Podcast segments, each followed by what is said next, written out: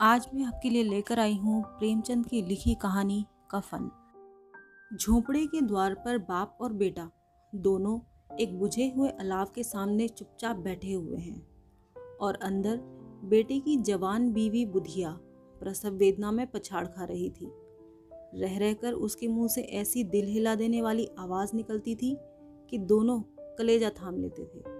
जाड़ों की रात थी, प्रकृति सन्नाटे में डूबी हुई थी। सारा गाँव अंधकार में लय हो गया था। घीसू ने कहा, मालूम होता है बचेगी नहीं। सारा दिन दौड़ते हो गया, जा देख तो आ। माधव चिढ़कर बोला, मरना ही तो है, जल्दी मर क्यों नहीं जाती? देखकर क्या करूँ? तू बड़ा बेदर्द है बे। साल भर जिसके साथ सुख चैन से रहा, उसी के साथ इतनी बेवफाई तो मुझसे तो उसका तड़पना और हाथ पाँव पटकना नहीं देखा जाता।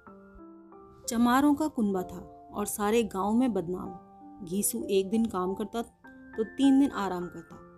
माधव इतना कामचोर था कि आधा घंटे काम करता तो घंटे भर चिलम पीता, इसलिए उन्हें कहीं मजदूरी नहीं मिलती थी।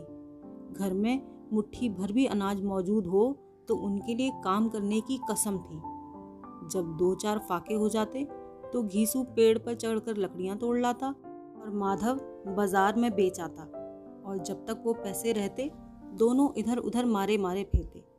गाँव में काम की कमी न थी। किसानों का गाँव था। मेहनती आदमी के लिए पचास काम थे। मगर इन दोनों को उसी वक्त बुलाते जब दो आदमियों में एक का काम पाकर भी संतोष कर लेने के सिवा और कोई चारा न होता। अगर दोनों साधु होते तो उन्हें संतोष और धैर्य के लिए संयम और नियम की बिल्कुल ज़रूरत न थी। यह तो इनकी प्रकृति थी। विचित्र जीवन था इनका। घर में मिट्टी के दो चार बर्तन के सिवा कोई संपत्ति नहीं। फटे चीथड़ों से अपनी नग्नता को ढांके हुए जिए जाते थे।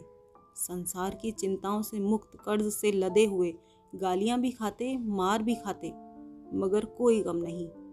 दीन इतने कि वसूली की बिल्कुल आशा न रहने पर भी लोग इन्हें कुछ न कुछ कर्ज दे ही देते थे।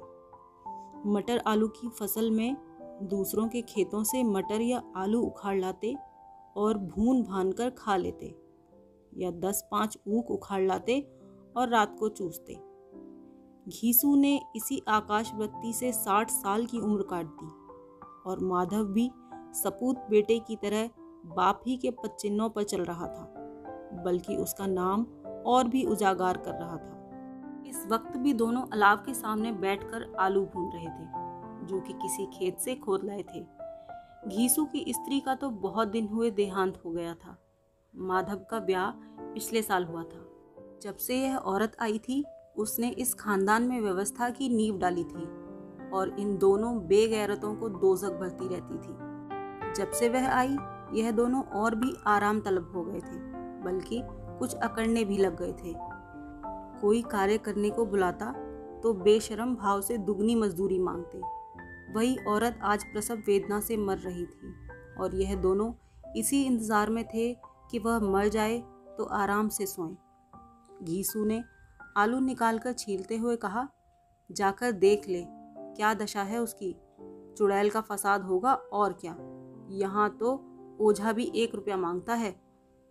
माधव को भय था कि कोठरी में गया तो घीसू आलूओं का बड़ा भाग साफ़ कर देगा। बोला मुझे वहाँ जाते डर लगता है। डर किस बात का है? मैं तो यहाँ हूँ ही। तो तुम ही जाकर देखो ना। मेरी औरत जब मरी थी तो मैं तीन दिन तक उसके पास से हिला तक नहीं।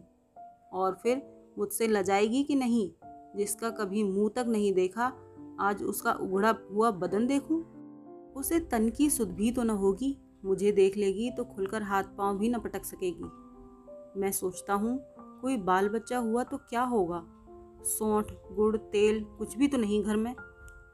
सब आ जाएगा। भगवान दे तो। जो लोग अभी एक पैसा भी नहीं दे रहे, वे ही कल बुला कर रुपये देंगे। मेरे नौ लड़के हुए, घर में कभी कुछ न था, मगर भगवान ने किसी न किसी तरह बेड़ा पार ही लगाया। जिस समाज में रात दिन मेहनत करने वालों की हालत, उनकी हालत से बहुत कुछ अच्छी न थी। और किसानों के मुकाबले में वे लोग, जो किसानों की दुर्बलताओं से लाभ उठाना जानते थे, कहीं ज़्यादा संपन्न थे। वहाँ इस तरह की मनोवृत्ति का पैदा हो जाना कोई अचरज की बात न थी। हम तो कहेंगे, घीसू किसानों से कहीं ज़्यादा विचारवान था।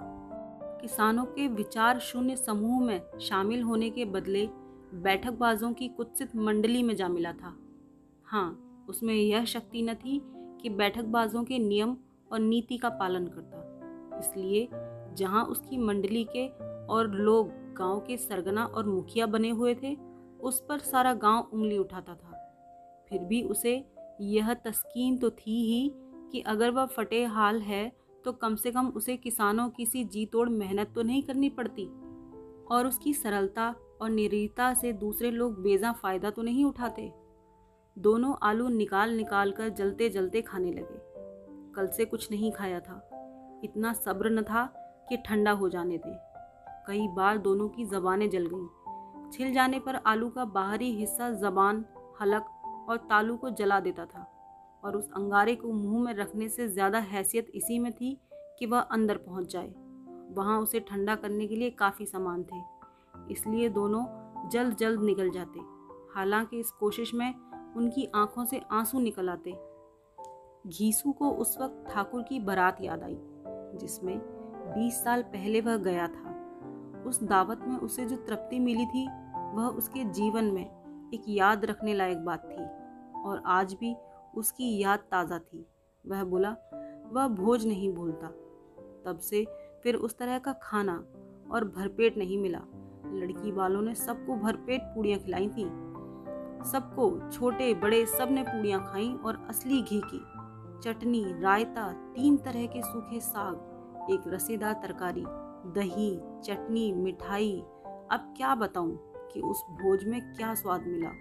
कोई रोक टोक नहीं थी। जो चीज़ चाहो मांगो, जितना चाहो खाओ।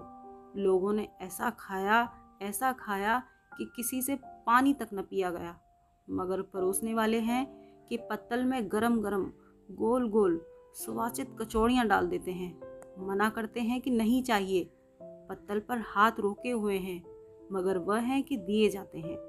और जब सबने मुँह धो लिया तो पान इलायची भी मिली, मगर मुझे पान लेने की कहाँ सुध थी? खड़ा हुआ न जाता था। चटपट जाकर अपने कंबल पर लेट गया। ऐसा दिल दरिया था वह ठाकुर। माधव ने इन पदार्थों का मन ही मन मज़ा लेते हुए कहा, अब हमें कोई ऐसा भोज नहीं खिलाता। अब कोई क्या खिलाएगा? वह ज़माना दूसरा था। अब तो सबको किफ़ायत सूझती है। शादी ब्याह में मत खर्च करो, क्रियाक्रम में मत खर्च करो। पूछो, गरीबों का माल बटोर बटोर कर कहाँ रखोगे? बटोरने में तो कमी नहीं है। हाँ खर्च में किफ़ायत सूझती है। तुमने एक बीस पूड़ियाँ तो खाई होंगी। बीस से ज़्यादा खाई थी। मैं पचास खा जाता। पचास से कम मैंने न खाई होंगी। अच्छा पट्टा था। तू तो मेरा आधा भी नहीं है। आलू खाकर दोनों ने पानी पिया और वहीं अलाव के सामने अपनी धोतियाँ ओढ़कर पाँव में पेट डाले सो रहे, जैसे दो बड़े बड़े अजगर गेंडुलियाँ मारे पड़े हों और बुधिया अभी तक कराह रही थी। सवेरे माधव ने कोठरी में जाकर देखा तो उसकी स्त्री ठंडी हो गई थी। उसके मुँह पर मक्खियाँ भिनक रही थीं। पथराई हुई आँखें ऊपर टंगी हुई थीं। सारी देह धूल से लथपथ हो रही थी।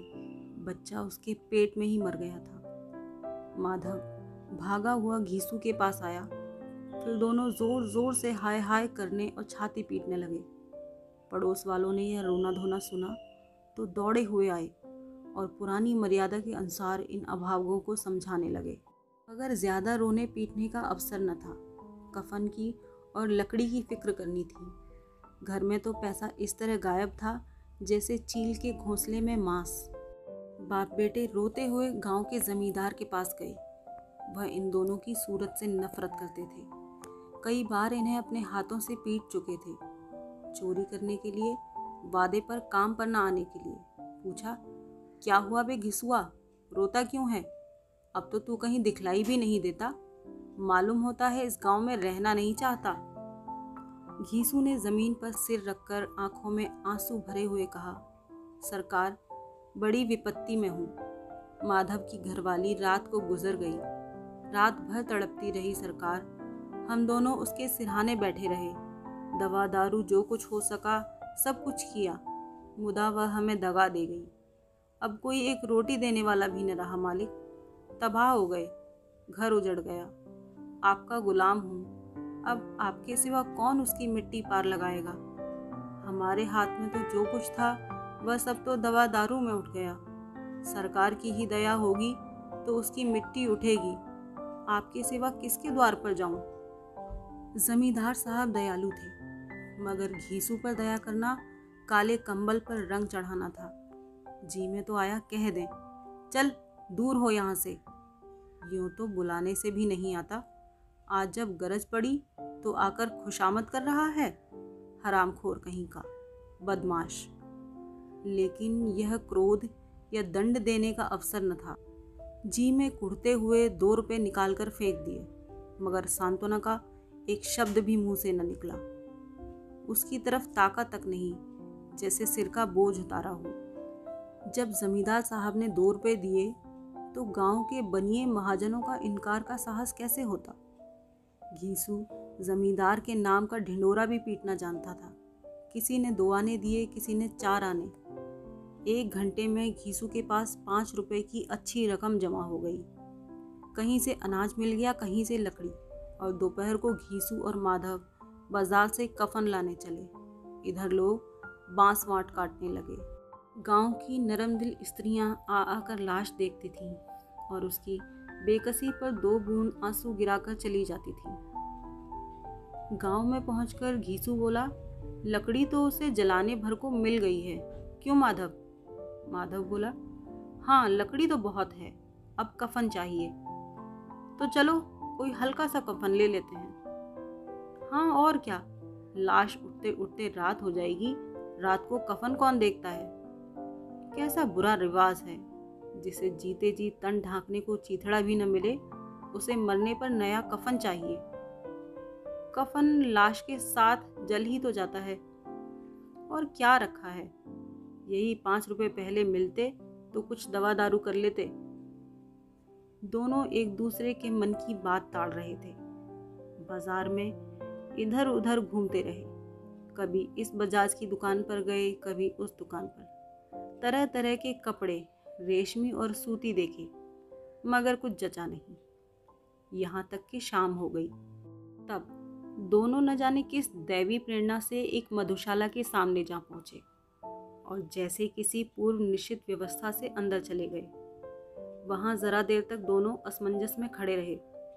फिर घीसू ने गद्दी के सामने जाकर कहा, साहू जी, एक बोतल हमें भी देना।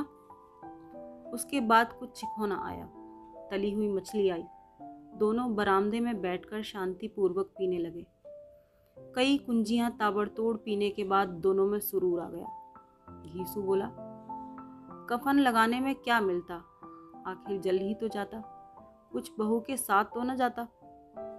माधव आसमान की तरफ़ देखकर बोला, मानो देवताओं को अपनी निष्पापता का साक्षी बना रहा हो। दुनिया का दस्तूर है। नहीं, लोग बामनों को हज़ारों रुपए क्यों दे देते हैं? कौन देखता है परलोक में मिलता है या नहीं? बड़े आदमियों के पास धन है फूकें। हमारे पास फूकने को क्या है? लेकिन लोगों को क्या जवाब दोगे? लोग पूछेंगे नहीं, कफन कहाँ है? घीसू हंसा। अबे कह देंगे कि रुपए कमर से खिसक गए, बहुत ढूंढा, मिले नहीं। लोगों को विश्वास ना आएगा। लेकिन फिर वही रुपए दे देंगे। माधव भी हंसा। इस अनपेक्षित सौभाग्य पर बोला, बड़ी अच्छी थी बेचारी। मरी तो खूब खिला पिला कर। आधी बोतल से ज़्यादा उड़ गई। घीसू ने दो सेर पूड़ियाँ मंगाई। चटनी, अचार, कलेजियाँ। शराब खाने के सामने ही दुकान थी। माधव लपक कर दो पत्तलों में सारे सामान ले आया। पूरा डेढ़ रुपया खर्च हो गया। सिर्फ़ थोड़े से पैसे बच रहे। दोनों इस वक्त इस शान से बैठे पूड़ियाँ खा रहे थे, जैसे जंगल में कोई शेर अपना शिकार उड़ा रहा हो। न जवाबदेही का खौफ था, न बदनामी की फ़िक्र। इन सब भावनाओं को उन्होंने बहुत पहले ही जीत लिया था। घीसू दार्शनिक भाव से बोला, हमारी आत्मा प्रसन्न हो रही है तो क्या उसे पुण्य न होगा? माधव ने श्रद्धा से सिर झुकाकर कहा, ज़रूर से ज़रूर होगा। भगवान, तुम अंतर्यामी हो। उसे बैकुंठ ले जाना। हम दोनों हृदय से आशीर्वाद दे रहे हैं। आज जो भोजन मिला, वह कभी उम्र भर न मिला था। एक क्षण के बाद माधव के मन में एक शंका जगी। बोला, क्यों दादा? हम लोग भी एक न एक दिन तो वहाँ जाएँगे ही। घीसू ने इस भोले भाले सवाल का कुछ उत्तर न दिया। वह परलोक की बातें सोचकर इस आनंद में बाधा न डालना चाहता था। जो वहाँ हम लोगों से पूछें कि तुमने क्यों कफन नहीं दिया तो क्या कहोगे? कहेंगे, तुम्हारा सर। पूछेगी तो ज़रूर। तू कैसे जानता है कि उसे कफन न मिलेगा? तू मुझे ऐसा गधा समझता है? साठ साल की दुनिया में घास खोता रहा हूँ। उसको कफन मिलेगा और बहुत अच्छा मिलेगा। माधव को विश्वास ना आया। बोला, कौन देगा? तुमने तो रुपए चट कर दिए। वह तो मुझसे पूछेगी। उसकी मांग में तो सिंदूर मैंने डाला था। कौन देगा? बताते क्यों नहीं? वही लोग देंगे जिन्होंने अब के दिया। हाँ अब की रुपए हमारे हाथ ना आएँगे। ज्यो ज्यो अंधेरा बढ़ता था और सितारों की चमक तेज होती थी, मधुशाला की रौनक भी बढ़ती जाती थी। कोई गाता था, कोई डींग मारता था, कोई अपने संगी के गले लिपटा जाता था तो कोई अपने दोस्त के मुँह में कुल्लड़ लगाए देता था। वहाँ के वातावरण में सरूर था। हवा में नशा। कितने तो यहाँ आकर एक चुल्लू में मस्त हो जाते थे। शराब से ज़्यादा यहाँ की हवा उन पर नशा करती थी। जीवन की बाधाएँ यहाँ खींच लाती थीं। और कुछ देर के लिए यह भूल जाते थे कि वे जीते हैं या मरते हैं, या न जीते हैं, न मरते हैं। और यह दोनों बाप बेटे अब भी मज़े ले लेकर चुस्कियाँ ले रहे थे। सबकी निगाहें इनकी ओर जमी हुई थी। दोनों कितने भाग्य के बली हैं। पूरी बोतल बीच में है। भरपेट खाकर माधव ने बची हुई पूरियों का पत्तल उठाकर एक भिखारी को दे दिया, जो खड़ा इनकी ओर भूखी आँखों से देख रहा था। और देने के गौरव, आनंद और उल्लास का अपने जीवन में पहली बार अनुभव किया। घीसू ने कहा, ले जा, खूब खा और आशीर्वाद दे, जिसकी कमाई है वह तो मर गई, मगर तेरा आशीर्वाद उसे ज़रूर पहुंचेगा। रोए रोए से आशीर्वाद दो। बड़ी गाढ़ी कमाई के पैसे हैं। माधव ने फिर आसमान की तरफ़ देखकर कहा, वह बैकुंठ में जाएगी दादा। बैकुंठ की रानी बनेगी। घीसू खड़ा हो गया और जैसे उल्लास की लहरों में तैरता हुआ बोला हाँ बेटा, बैकुंठ में जाएगी। किसी को सताया नहीं, किसी को दबाया नहीं। मरते मरते हमारी ज़िंदगी की सबसे बड़ी लालसा पूरी कर गई। वह न बैकुंठ जाएगी तो क्या ये मोटे मोटे लोग जाएँगे, जो गरीबों को दोनों हाथों से लूटते हैं और अपने पाप को धोने के लिए गंगा में नहाते हैं और मंदिरों में जल चढ़ाते हैं? श्रद्धालुता का यह रंग तुरंत ही बदल गया। अस्थिरता, नशे की खासियत है, दुख और निराशा का दौरा हुआ। माधव बोला, मगर दादा, बेचारी ने ज़िंदगी में बड़ा दुख भोगा। कितना दुख झेल कर मरी। वह आँखों पर हाथ रखकर रोने लगा। चीखें मार मार कर। गीसू ने समझाया, क्यों रोता है बेटा? खुश हो कि वह माया जाल से मुक्त हो गई, जंजाल से छूट गई। बड़ी भाग्यवान थी जो इतनी जल्दी माया मोह के बंधन तोड़ दिए और दोनों खड़े होकर गाने लगे, ठगिनी क्यों नैना झमकावे ठगिनी? पियक्कड़ों की आँखें इनकी ओर लगी हुई थीं और यह दोनों अपने दिल में मस्त गाए जाते थे। फिर दोनों नाचने लगे। उछले भी, कूदे भी, गिरे भी, मटके भी, भाव भी बताए, अभिनय भी किए और आखिर नशे में मदमस्त होकर वहीं गिर पड़े।